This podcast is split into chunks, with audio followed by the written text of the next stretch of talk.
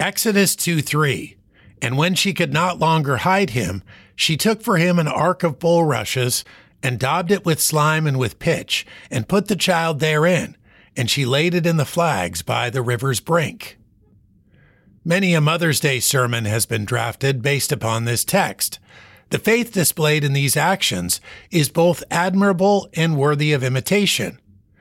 Jochebed chose to give up her son, trusting God for his future. While this giving up is provided as an example, especially in the Old Testament, it is often reluctantly embraced by the modern parent.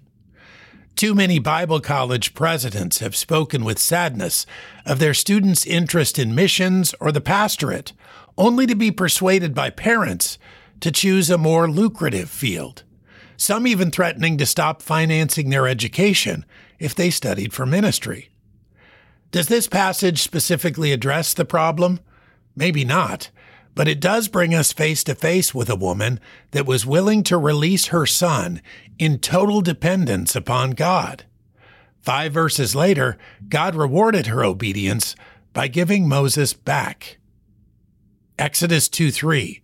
And when she could not longer hide him, she took for him an ark of bulrushes, and daubed it with slime and with pitch, and put the child therein, and she laid it in the flags by the river's brink.